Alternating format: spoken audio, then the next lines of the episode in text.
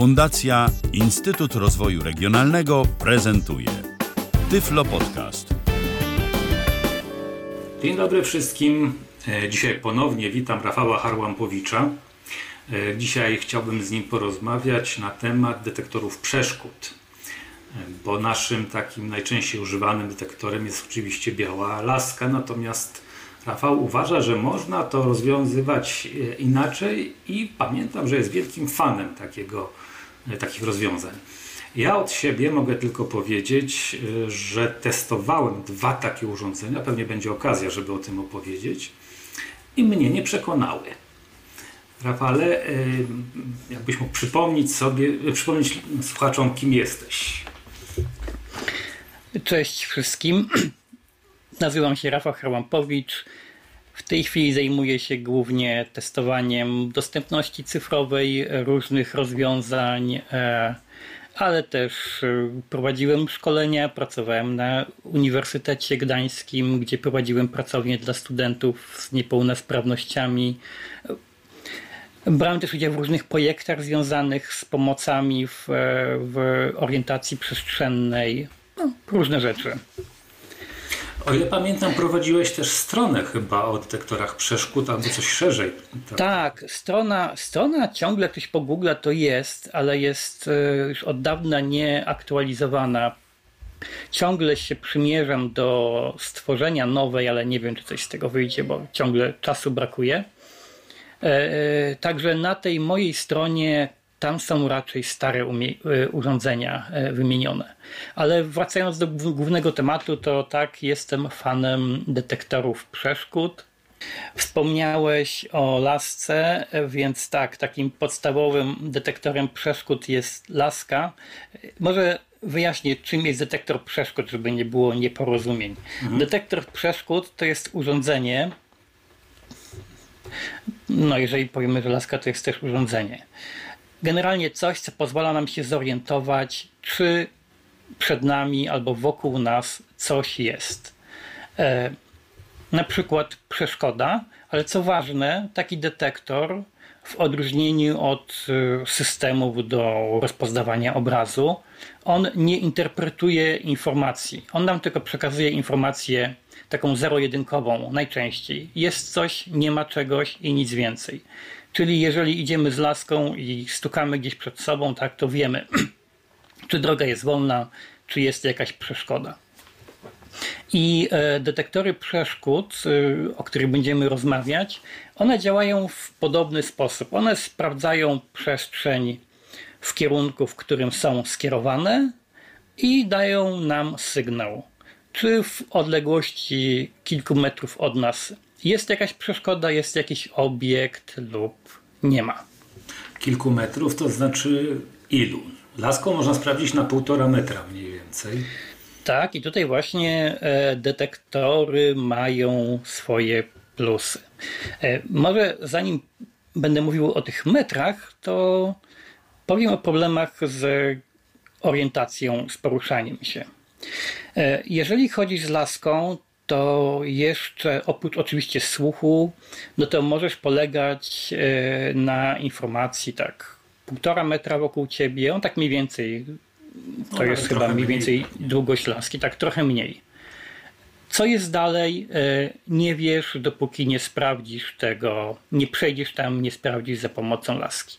Ale tych informacji jednak masz sporo, tak, wokół ciebie, bo idziesz i cały czas dostajesz sygnały. Jeżeli chodzi z psem przewodnikiem, informacji o okolicy nie masz prawie w ogóle. Ponieważ e, pies cię prowadzi, ty nie wiesz, co jest dookoła. Czyli tych informacji jest jeszcze mniej. I tutaj pierwszy plus, pierwsza zaleta detektora przeszkód, takiego trzymanego w dłoni, to jest przy chodzeniu z psem przewodnikiem. Detektory przeszkód generalnie, one mają, detektory przeszkód są różne. Taki najprostszy detektor przeszkód, poniekąd uniwersalny, to jest urządzenie trzymane w dłoni wielkości, y, no nie wiem, takiej małej, starej komórki albo rzeczywiście małego pilota, y, które wysyła sygnał albo ultradźwiękowy, albo to może być podczerwień w przestrzeń, sygnał się odbija, wraca do detektora i detektor nam albo wibruje, albo wydaje dźwięk. To już zależy od e, interfejsu. I teraz taką przestrzeń możemy badać. E, największy zasięg poza takimi eksperymentalnymi detektorami to jest chyba około 7 metrów. E, poczekaj. No dobrze, ale w zasadzie to po co? Po co? Przecież informacja o tym, że tam jest jakaś przeszkoda i tylko tyle wiesz, że to jest przeszkoda, mm, to tak naprawdę niezbyt wiele ci daje, bo nie wiesz, co to jest, tylko że coś tam jest. Daje e, dużo. O, o lasce jeszcze będę mówił, ale na razie jeszcze o psie. Jeszcze tylko dodam, że taki minimalny zakres detektora przeszkód, bo one zwykle mają przełączane zakresy, to jest 30 cm, pół metra, to zależy od modelu. Czyli możesz sobie przełączyć, czy chcesz mieć sygnały o przeszkodach w odległości pół metra, czy półtora metra, czy 3 metry, to już zależy, zależy od modelu. Czyli jeżeli sobie ustawisz na pół metra, no to dopóki się nie zbliżysz na pół metra do przeszkody, to nic o tej przeszkodzie nie wiesz. A teraz po co to? Wyobraź sobie, że idziesz z psem i wiesz, że za jakimś budynkiem masz skręcić w prawo. No. Jeżeli masz detektor przeszkód, który ci pozwala e, badać przestrzeń na przykład na 6 metrów, idziesz chodnikiem oddalonym trochę od tego budynku, wystarczy, że go skierujesz w prawo, ten detektor. Gdy budynek się skończy, detektor przestanie ci wibrować. Wiesz, że budynek się skończył, i możesz skręcić. Albo bateria się skończyła. No tak, ale to już jest kwestia e, zadbania o, o to, żeby ta bateria wystarczała. Baterie w detektorach wystarczają naprawdę na długo, to są dziesiątki godzin. Mhm. E, więc e, także jeżeli idziesz z laską, jeżeli masz e, znowu ten budynek, ale nie możesz iść wzdłuż niego, bo masz chodnik, a dalej jest jakiś kawałek trawnika, to owszem, możesz polegać na słuchu, ale to nie zawsze jest e, skuteczne. Jeżeli masz detektor, ten sygnał jest bardziej jednoznaczny, bo wiesz, że coś się skończyło, tak? Jakaś ściana. To jest e, jeden z przykładów. Jeżeli jesteś e, w przestrzeni, gdzie wiesz, że możesz mieć jakieś przeszkody na wysokości twarzy, tak? Możesz skierować taki detektor przed siebie pod kątem w górę jeżeli to jest dobry detektor, a ty masz wprawę, to pomoże ci e, tych przeszkod, te, te, przeszkody ominąć, tak? A, Wykrycie. To, to skoro o tym mowa, to powiem ci w takim razie o dwóch moich doświadczeniach z detektorami przeszkód. Bo to, co powiedziałeś, że e, można ochronić głowę, twarz, oczywiście laską się tego nie da zrobić. A to ja kiedyś testowałem dawno, dawno temu mm, takie, ja wiem, no, okulary można byłoby to nazwać Chociaż one tak naprawdę to tylko były taką atrapą. Każdy mhm, zakładało się to na twarz. A, znasz takie coś? Tak, i wiem, że ci pewnie test nie wyszedł. Co? Nie ochroniły twarzy. Test mi za bardzo nie wyszedł, to jedno, a drugie, że Ewa powiedziała, że nie będzie ze mną chodzić, jak będę miał tu coś założone.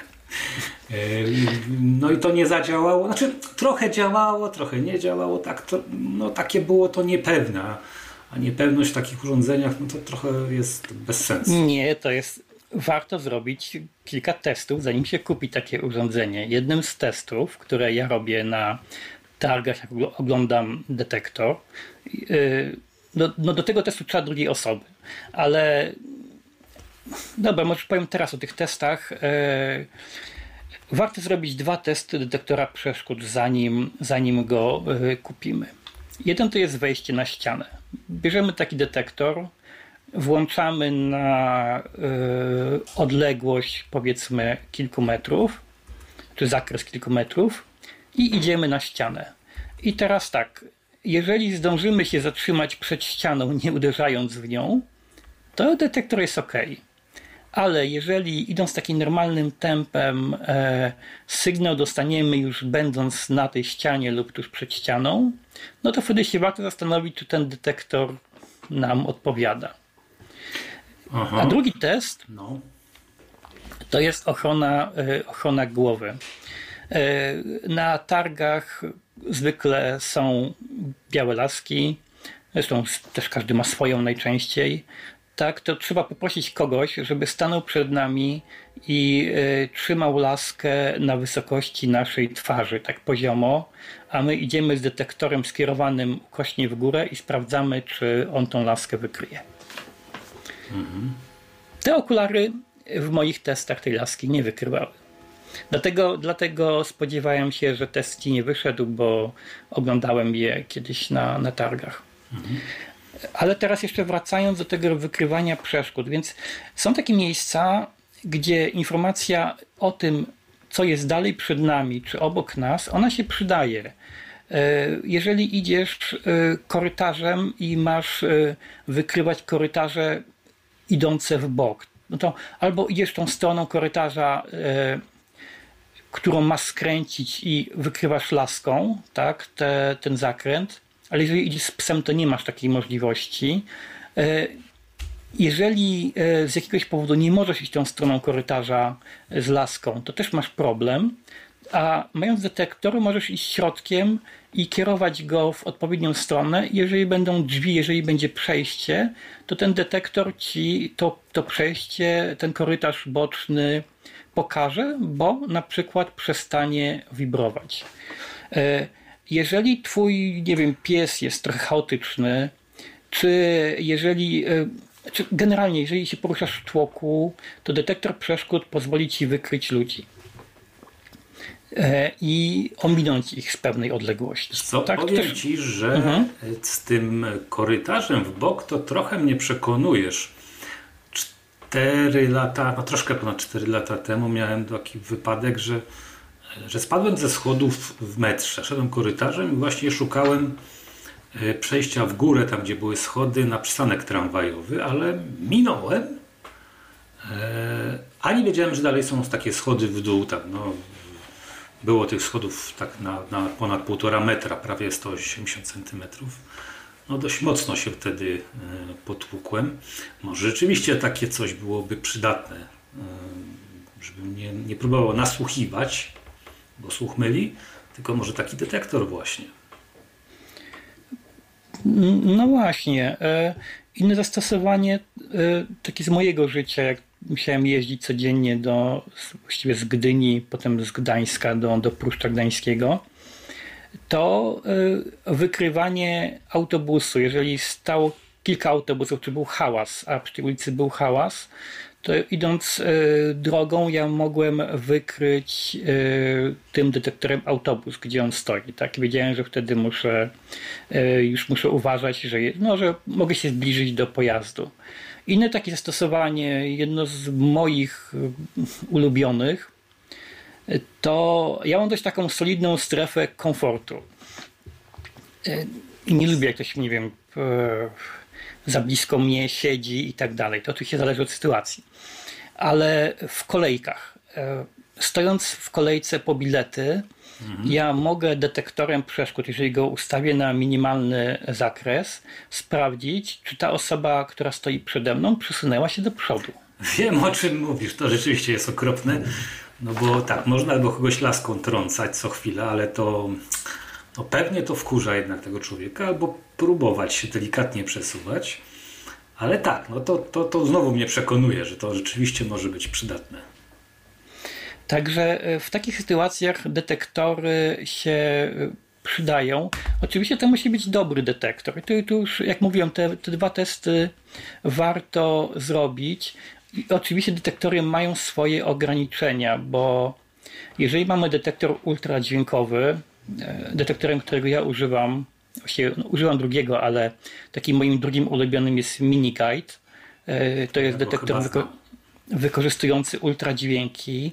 No to jeżeli mamy ten zakres 7 metrów, to tam już e, ten strumień ultradźwięków, on jest tak szeroki na końcu, że no nie wiem, drzwi z odległości 7 metrów możemy, otwartych drzwi możemy nie wykryć, tak, bo nam złapie krawędzie. Mhm. To się przydaje do wykrywania właśnie końca ścian budynku. Natomiast e, przy krótszym zasięgu e, bez problemu. Więc to są takie ograniczenia. Drugi detektor, którego, którego ja użyłem, on się nazywa Minitakt. On wykorzystuje podczerwień, więc on takich problemów nie ma, ale czasem bywa zależny od oświetlenia w niewielkim stopniu. Ja nie wiem, jak oni to zrobili, ale podobno są, na jeżeli jest przezroczysta szyba, tak, to może troszeczkę wolniej zareagować. E, więc tutaj są pewne ograniczenia. Ja od razu powiem, że detektor przeszkód nie każdemu pasuje. Jak jeszcze pracowałem na Uniwersytecie Gdańskim, udało mi się ściągnąć takiego profesora z Francji, który właśnie robił ten detektor Minitakt, ten, który, który mhm. ja bardzo lubię. I ten cały projekt był zrobiony na świetnych warunkach. On przyjechał, przywiózł e, sześć detektorów,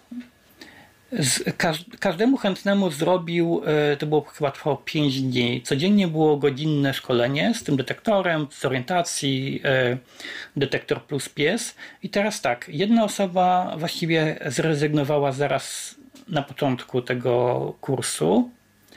Pozostałe pięć osób łącznie, łącznie ze mną skończyło kurs. I zasady były takie, że jeżeli nie używasz tego detektora, no to oddajesz. E, więc na pięć osób e, trzy osoby zdecydowały się zostawić sobie ten detektor. Jedna oddała po kilku miesiącach, czyli używały dwie, tak? w tym ja. No czyli tak. widać, że to nie jest tak, że to jest rozwiązanie dobre dla każdego i ono oczywiście nie zastępuje ani laski, ani psa. Natomiast y, dla pewnej grupy osób jest, y, moim zdaniem, jest świetne. Czy wyobrażasz sobie, żeby taki detektor, gdyby go, nie wiem, dopracować, wykorzystać, nie wiem, jakieś miksowane technologie, żeby mógł zastąpić białą laskę? Moim zdaniem nie. Mhm. E, może jeszcze powiem, właśnie bo mówić o, o, o różnych technologiach. Detektory Wielu e, firmom, wielu projektantom czy studentom wydaje się, że taki detektor jest prosto zrobić. No bo zasada, zasada generalnie jest, działania jest, jest prosta. Tylko, że potem diabeł, diabeł tkwi w szczegółach i mamy właśnie takie rzeczy jak, jak te okulary, tak, które nie chroniły twarzy, chociaż powinny. Mhm. Albo mamy detektory, które reagują zbyt, zbyt wolno. Dlatego wiele, wiele detektorów na rynku jest po prostu takie sobie. E, detektory często producenci e, no, chwalą się tym, że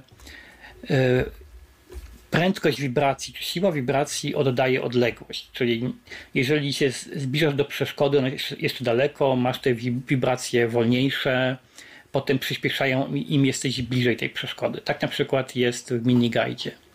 Z mojego doświadczenia wynika, że to nie ma znaczenia, ponieważ tak naprawdę interesuje Cię, czy jest przeszkoda, czy nie ma. Ale ja tutaj nie chcę popełnić błędu, który Lem zarzucał filozofom, że przez swoje doświadczenia, że swoje doświadczenia przynoszą na całą ludzkość. Więc może są ludzie, którzy potrafią tę informację w biegu przetwarzać i zwracają uwagę na prędkość tych wibracji. E, w moim przypadku sprawdza się właściwie to, czy jest wibracja, czy nie ma, ewentualnie szybko, wolno, e, czyli takie dwa etapy. Poczekaj, powiedz mi, mm, bo ja kiedyś miałem w ręku mm, takie urządzenie. Podejrzewam, że to mógł być miniguide, tylko to było lat temu, no z 18 pewnie. E, tam, tam, gdzie pracowałem, przyjechało taka, takie małżeństwo z Australii e, i pokazywało nam to, to, to ustrojstwo. Mm, I to były takie jakby, ja wiem, dwie metalowe rurki. E, jedna miała na, na, zamknięta była taką jakby siateczką, był tam taki przełącznik. I to rzeczywiście pamiętam, że to wibrowało i piszczało, w zależności od tego, jak się ustawiło. To, ta, ta, to jest tak. miniguide?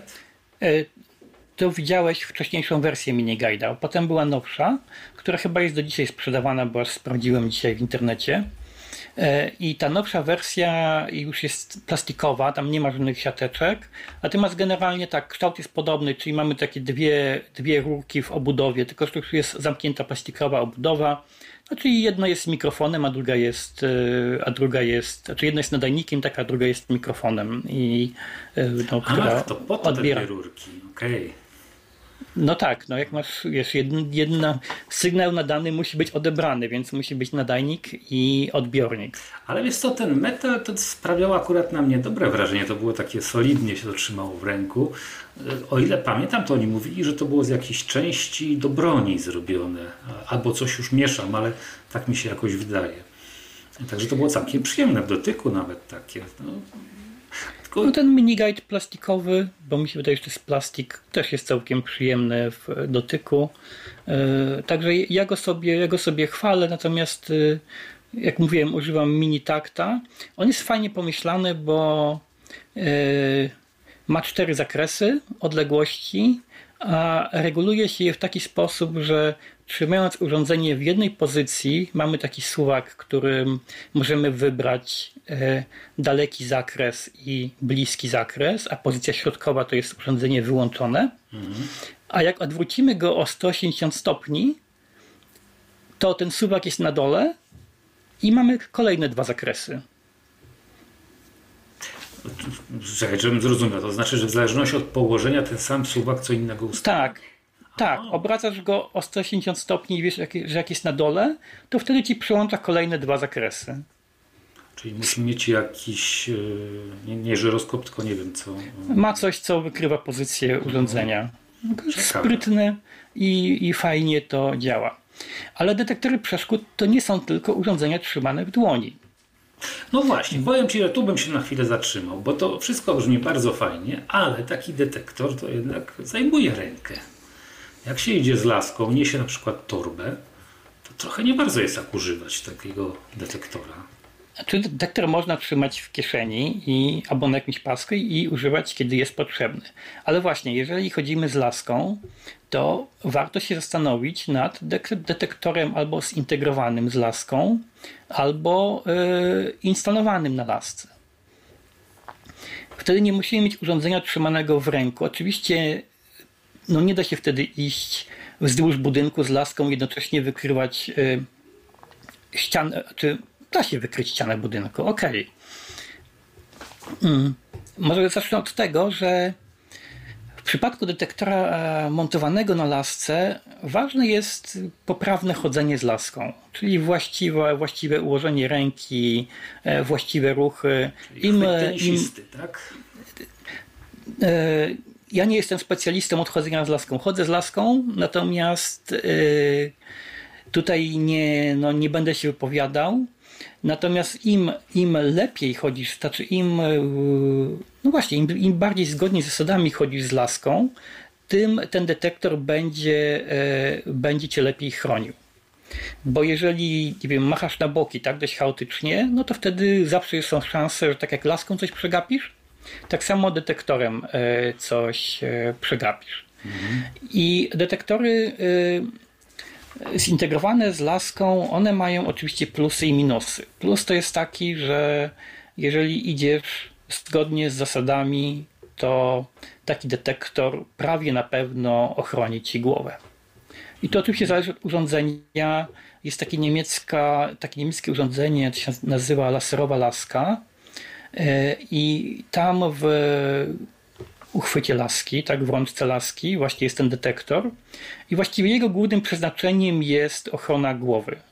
No, założenie jest takie, że idziesz z laską, tak laska tutaj chroni cię przed przeszkodami przed tobą, a ten detektor e, laserowy e, chroni cię, chroni twoją klatkę piersiową i, i głowę. Okay bo dostaniesz sygnał wibracyjny, że jest coś e, przed tobą. Są też urządzenia, e, to na przykład Ultracane, czy takie francuskie urządzenie Tompus, e, które też dostarczają dodatkowe informacje.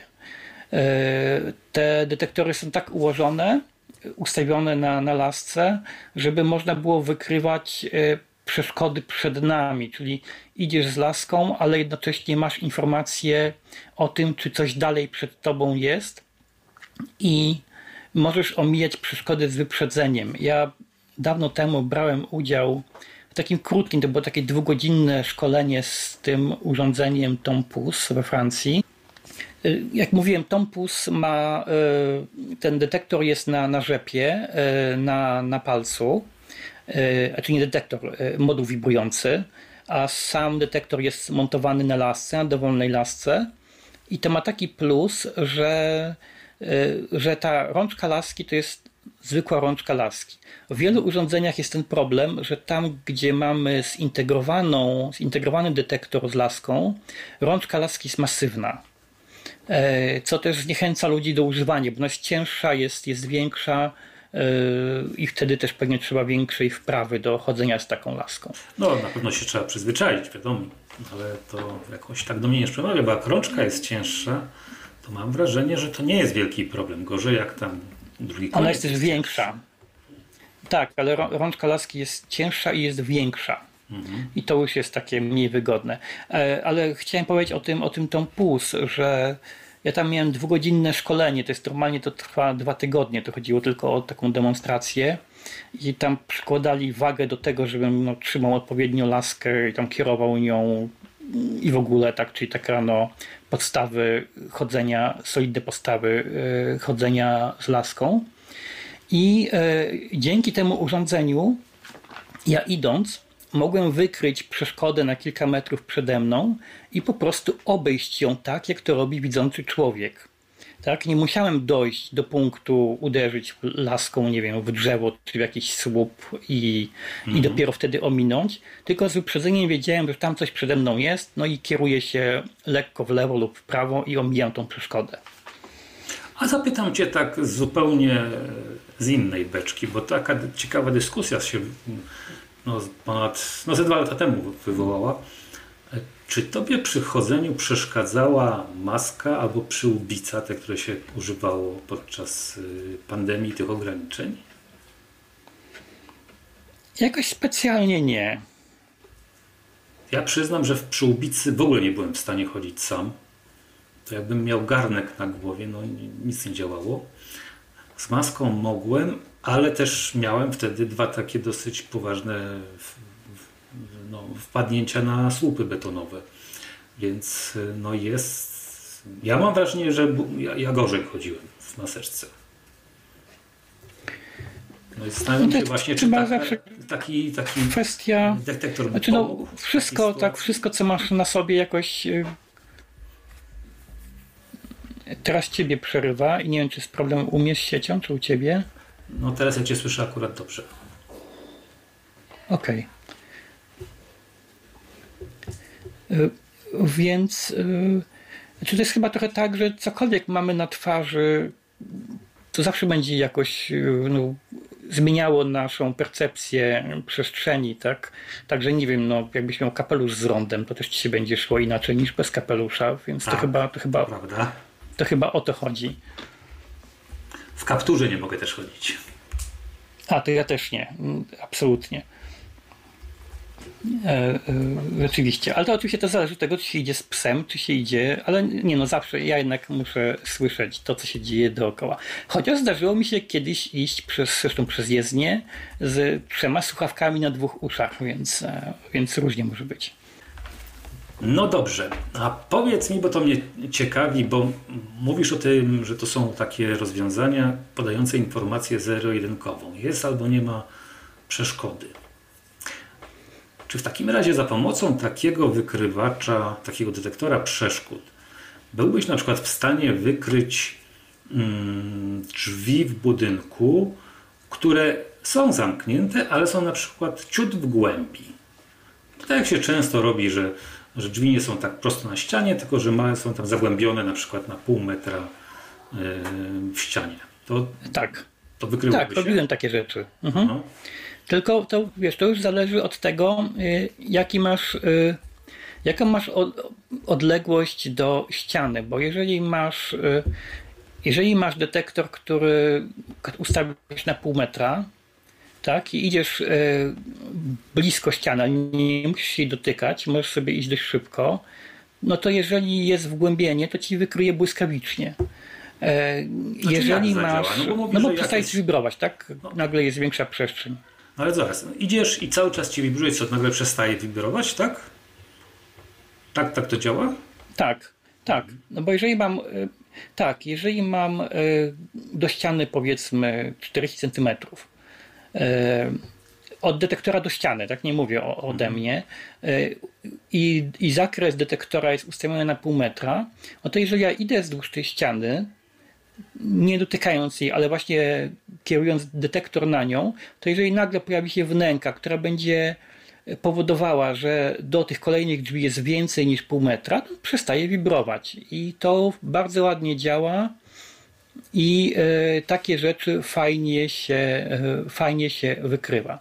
Ale jeżeli, nie wiem, zakres to będzie 2 metry, tak, bo ściana będzie daleko, to już może być różnie, ponieważ no, nie jestem w stanie kontrolować odległości do ściany, czy się do niej nie zbliżam i może się zdarzyć, że myślę, że jestem, nie wiem, niecałe 2 metry od ściany, ale się do niej zbliżyłem. No i wtedy, jeżeli ta wnęka także znajdzie się w tym zasięgu mhm. tych dwóch metrów, tak, no wtedy ta wibracja się nie, no nie skończy. Ale jeżeli ktoś jest bardzo wrażliwy, no to może wy, wyczuć, że wibracja się zmniejszyła, jak w przypadku mini, mini guida. A czyli jednak te wibracje są regulowane, nie są takie, że tak jak mówiłem, że e, w miniguidzie jest tak, że e, jeżeli masz ten maksymalny, zresztą w każdym e, tym, tym zasięgu czy zakresie, tam jest kilka poziomów wibracji, czyli jeżeli przeszkoda jest bardzo blisko, to wibruje ci bardzo mocno, jeżeli przeszkoda jest daleko, to ci wibruje słabiej, ale jak mówiłem, no, w moim przypadku ja tak szybko tej informacji nie przetwarzam w ruchu i dla mnie jest istotne, czy jest wibracja, czy, czy nie ma wibracji, więc ustawiam sobie zawsze taki zakres, który jest mi potrzebny w danym miejscu. A nie nabierasz wprawy z czasem, bo to jest tak, że y, ja tak mam z aplikacjami do nawigowania, że y, od pewnego momentu już po prostu wiesz, jak odczytywać te informacje, jakie ci przekazuje aplikacja. E, nie, nie trzeba się nad nimi zastanawiać, tylko po prostu no wiesz, y, co to oznacza, że coś mówi, coś o czym się informuje. Czy z tym nie masz też tak, że się wprawiasz w tym? W pewnym, e, w pewnym stopniu E, natomiast ja się później przerzuciłem na tego mini takta, który nie ma tych poziomów e, i, i zupełnie mi tego nie brakuje. On tam ma tylko dwa, dwa poziomy, taki mocny i trochę słabszy. Więc, e, ale, no ale jak używałem mini guida, to owszem, to zawsze wprawa, tak? Nabierasz wprawy, natomiast no, te informacje, ja jednak tak szybko tego nie przetwarzałem. Wiesz, idziesz, gdzieś tam pędzisz i naprawdę, no ja się nie skupiam wtedy, czy te wibracje są e, słabsze, czy mocniejsze, poza takimi bardzo mocnymi. Okej. Okay. Mm, pamiętam, że kiedyś e, zaprosiłem Cię na e, taką konferencję, którą organizowaliśmy na temat właśnie mobilności osób niewidomych. To był pewnie jakiś rok 2013 lub 2014, nie wiem czy pamiętasz. E, I robiłeś właśnie taką prezentację na temat y, tych detektorów przeszkód. I z sali napadła cię taka kobieta, nauczycielka chyba z jakiegoś ośrodka e, specjalnego, która mówiła, że detektory w ogóle nie działają, bo ona da, no, uczniowie testowali, tak, się przewracali, trafiali w ściany i tak dalej pamiętam, że tak jak ty jesteś super spokojny, tak wtedy czułem, że się w tobie zagotowało. E, no i tak sobie myślę, że może przez to, że ludzie tak myślą, że to samo działa, to, e, to też nie jest to popularne. A to przecież tak samo się białej jaski należy nauczyć e, używać przecież. No, każdego rozwiązania trzeba się nauczyć używać. Znaczy, no, ja reagowałem i reaguję na takie komentarze, gdy, szczególnie gdy ktoś y, nie sprawdził albo właśnie przekłada swoje doświadczenia y, na wszystkich, bo pamiętam też y, jeszcze kiedyś w Tyfloświecie prowadziłem taką polemikę z kimś też od orientacji przestrzennej, kto twierdził, że biała laska wystarcza w zupełności i nic więcej nie jest potrzebne, co absolutnie nie jest prawdą. Absolutnie nie. Znaczy, albo jeszcze inaczej. Może tak być, że będzie wystarczała, ale zdecydowania większość ludzi jednak korzysta też z innych rozwiązań. Ja akurat nie z detektorów, ale z aplikacji do nawigowania bardzo często. W przypadku detektorów przeszkód byłoby świetnie, gdyby nauczyciele orientacji przestrzennej e, poza prowadzeniem szkoleń, znaczy gdyby dołączali detektory przeszkód do szkolenia z laską. A nie robią Jako tak, nie, przynajmniej ja nic o tym nie wiem. Jako takie uzupełnienie, bo to naprawdę to jest dodatkowe źródło informacji i, i jest to pomocne, ale jak już no, mówiłem, podając ten przykład o, od nas uniwersytetu, że też no, nie każdemu pasuje i ważne jest, żeby tak chodzić i tak się poruszać, żebyśmy się czuli bezpiecznie i e, stosując no, swoje techniki, które dla nas są skuteczne, tak? bo to też nic na siłę, bo to oczywiście wtedy też nie zadziała. Mhm. Jeszcze chciałem powiedzieć, że oprócz detektorów na laskach są też detektory noszone na piersi. E, ja jestem, trochę, ja jestem wobec nich trochę sceptyczny, bo e, one no, bujają się, ten sygnał, tak właściwie trudno, nigdy się nie ma pewności, co one złapią, ale przypuszczam, że jak ktoś idzie powoli, czyli z osobą starszą, to taki detektor też może chronić e, twarz no i, i, i klatkę piersiową i sygnalizować o tym, sygnalizować to, że, że coś jest e, przed nami. A na ja jednak wolę. De, de, a propos są różne, wiesz? Są, tak, są zintegrowane z okularami. Są takie, które sobie e, to jakiś czas temu widziałem, wpinasz, nie wiem, w klapę, tak? Czy w kieszeń o, e, e, koszuli. Kiedyś był taki, który się nosiło na szyi jak taki wisior. E, także tutaj są różne rozwiązania. Nie sądziłem, że aż tyle tych wynalazków jest jakoś tak. Jest dużo. Są też jakieś takie rozbudowane. Tak, no, część się przyjmuje, część nie.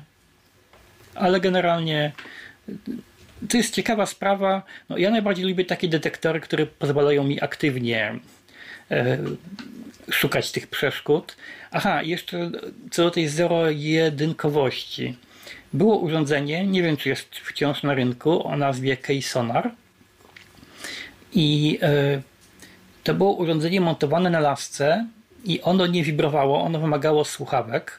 Także szło, szło się z laską i w słuchawkach, ale dawało dźwiękowy opis e, przestrzeni Tych ultradźwięków e, było tyle, tak, znaczy to skanowanie przestrzeni było szerokie, tak? To nie było tylko 0,1 jest przeszkoda, nie ma przeszkody, tylko dźwiękami, e, wysokością dźwięku e, była oddawana przestrzeń i producenci twierdzili, że jak ktoś używa tego urządzenia często na znanej przestrzeni, to jest potem w stanie odpowiednio interpretować to, co jest przed nim. E, ja, to tam, ja używałem tego urządzenia przez kilka godzin, więc e, tutaj nie mogę się wypowiedzieć, ale jak szedłem chodnikiem i były kałuże, no to słyszałem te kałuże. Tak? Słychać mhm. było, że to miejsce, gdzie jest kałuża, brzmi inaczej niż ten kawałek chodnika, którym szedłem no, to brzmi, przed kałużą. Powiem Ci dokładnie tak, jak sobie to wyobrażam, że można się nauczyć interpretować takie sygnały i, i mieć takie dobre wyobrażenie właśnie o przestrzeni. Że, tylko, że wiesz co, znowu, mam wrażenie, że to raczej nie na lasce powinno być, tylko właśnie jakoś tak na głowie chyba najlepiej, jako okulary albo coś w tym rodzaju. Bo wtedy nie musisz się obracać cały z laską, żeby sprawdzić coś z boku, prostu odwracasz głowę, nie? To nie byłoby praktyczniejsze? Też mi się tak, e, też mi się tak wydaje. No oni wtedy założyli, że tutaj mamy na lasce i po prostu idąc, no nie musimy mieć niczego dodatkowego, a idąc e, po przestrzeni, którą, no, którą chodzimy codziennie, tak uczymy się tej przestrzeni, echa tej przestrzeni poniekąd. Ale też pokazywali inne zastosowania, nie wiem, jazda na rowerze za kimś, czyli przewidywali też montowanie urządzenia w innych miejscach. No dobra, a technologicznie? Mm, bo wspomniałeś o dwóch chyba technologiach, o ile dobrze zapamiętałem. Mhm. Ultradźwięki i podczerwień. I podczerwień. No ale mamy jeszcze, nie wiem, no, laser, a teraz LIDAR jest. Yy, czy takie rozwiązania... A, mówiłeś jakieś lasy laserowe, to na rzeczywiście laser. Tak, las, tak, laser wykorzystuje. To jest ta, ta laserowa laska niemiecka. Zresztą chyba jest kilka laserowych, la, laserowych lasek na rynku. I kiedyś też takie francuskie urządzenie testowałem, które pozwalało wykryć przeszkodę na 30 metrów. To był taki prototyp dość ciekawy, ale no to, to się zakończyło na etapie prototypu. E, idea była taka, że nie wiem, przez ulicę można było wykryć e, sygnalizator po drugiej stronie ulicy, się na niego kierować, tego typu rzeczy. Czyli były też takie e, tego typu rozwiązania. Ale generalnie to stosuje się właśnie albo dźwięk, albo światło. Mhm. I, czyli tak za bardzo tych najnowszych technologii się nie używa, tak? Hmm. W detektorach a wiesz co, spotkałem, czytałem o czymś ostatnio opartym na lidarze.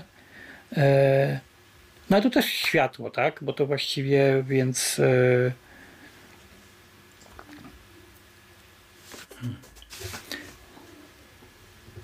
Więc, e, więc tutaj działanie jest, jest podobne. Jeszcze widziałem detektor, to jakaś taka ciekawostka, który w ogóle chyba był radarem. Nosisz radar na piersi i on, tak? I, tak, i on interpretuje przestrzeń dookoła, ale niestety nie pamiętam szczegółów, jak to, jak to, miało, jak to miało działać. Hmm. Ludzie to mają ciekawe pomysły. No. no dobra, to jeszcze e, powiedz mi z takich praktycznych rzeczy, skoro używałeś tego, tych wynalazków ta, tyle, to mnie na przykład ciekawi, mm, czy one potrafiły odróżnić materiał, z jakiego wykonany jest e, ta przeszkoda, którą wykryła?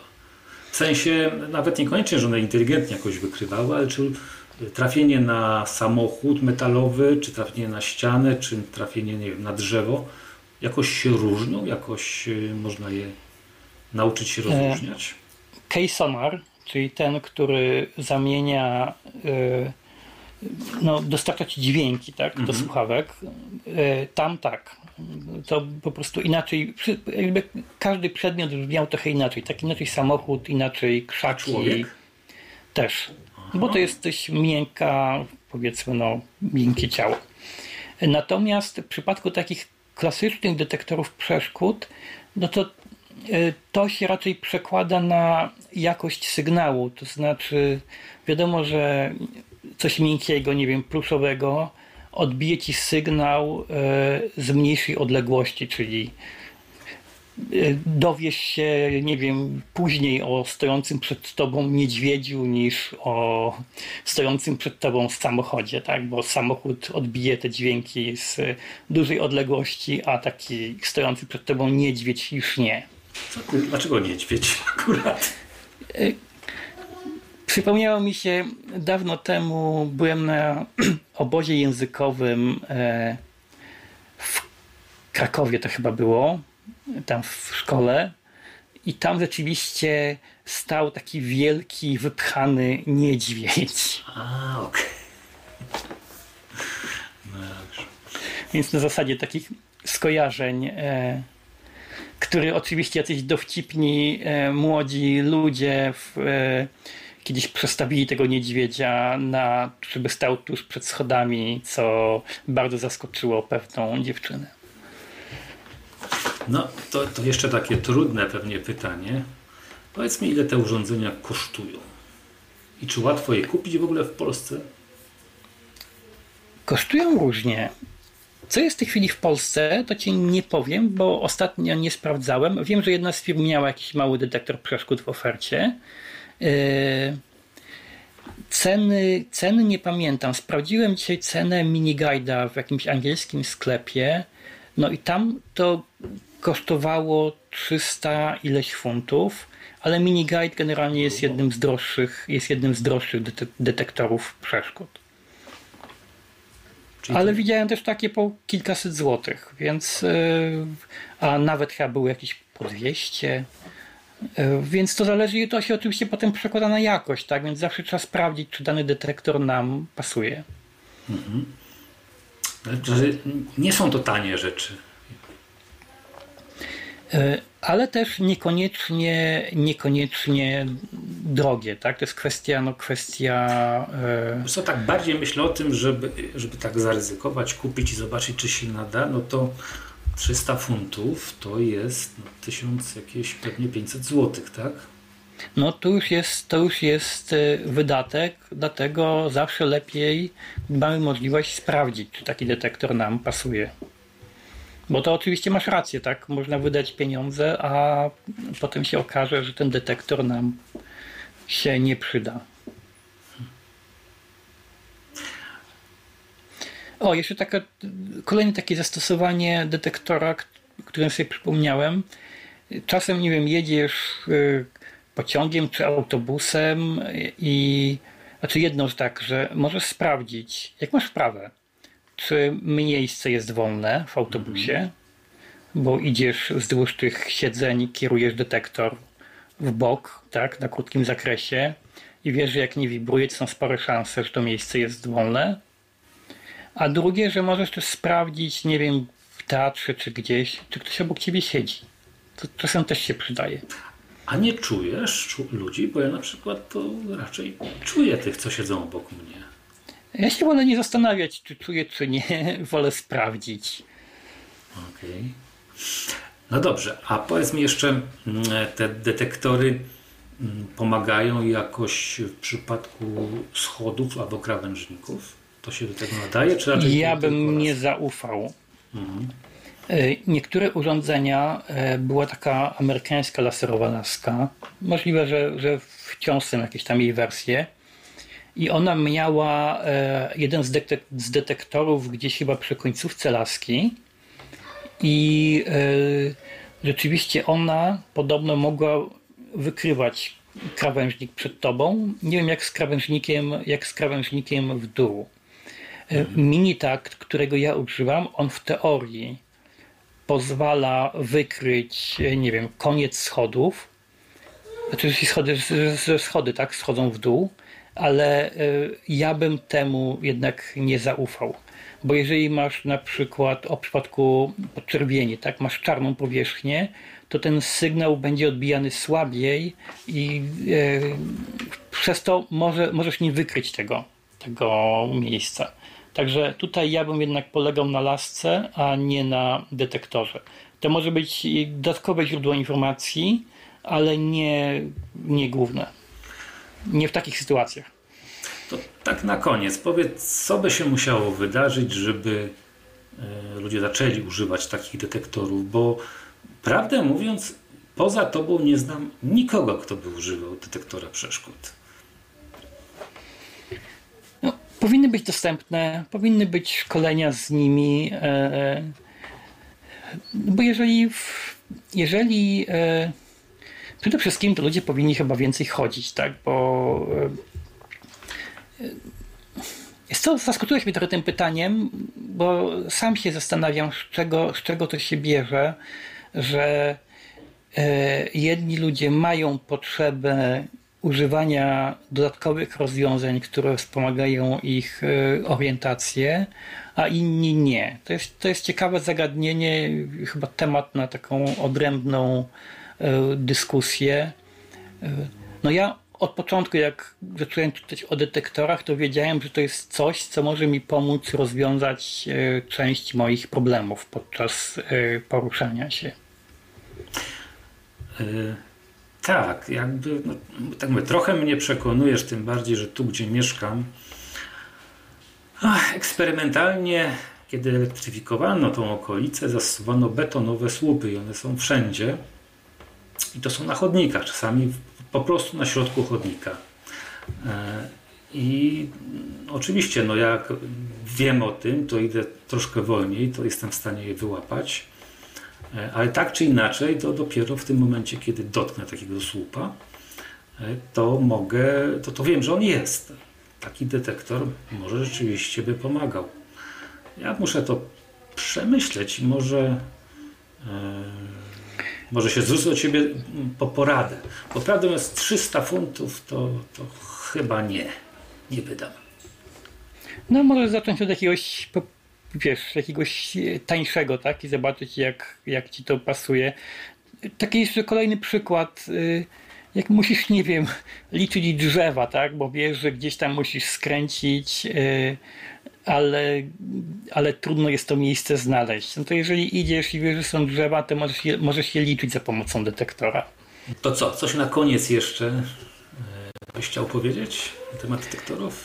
Warto interesować się nowymi rozwiązaniami i być otwartym na rozwiązania wspomagające orientację, w tym detektory. Okej. Okay. No bardzo Ci dziękuję, Rafale, że poświęciłeś czas. No, zobaczymy, jaki będzie odzew, czy się ludzie e, zainteresują takimi urządzeniami. Mm, mam nadzieję, że tak, że staną się popularniejsze. No i może odśwież tą stronę rzeczywiście, może to. Mm. Bo taki, o, no może to jest właśnie powód, że nie ma informacji o tych urządzeniach. No. To dziękuję Ci jeszcze raz w takim razie i, i pewnie się spotkamy ponownie. Dzięki. Był to Tyflo Podcast. Pierwszy polski podcast dla niewidomych i słabowidzących. Program współfinansowany ze środków Państwowego Funduszu Rehabilitacji Osób Niepełnosprawnych.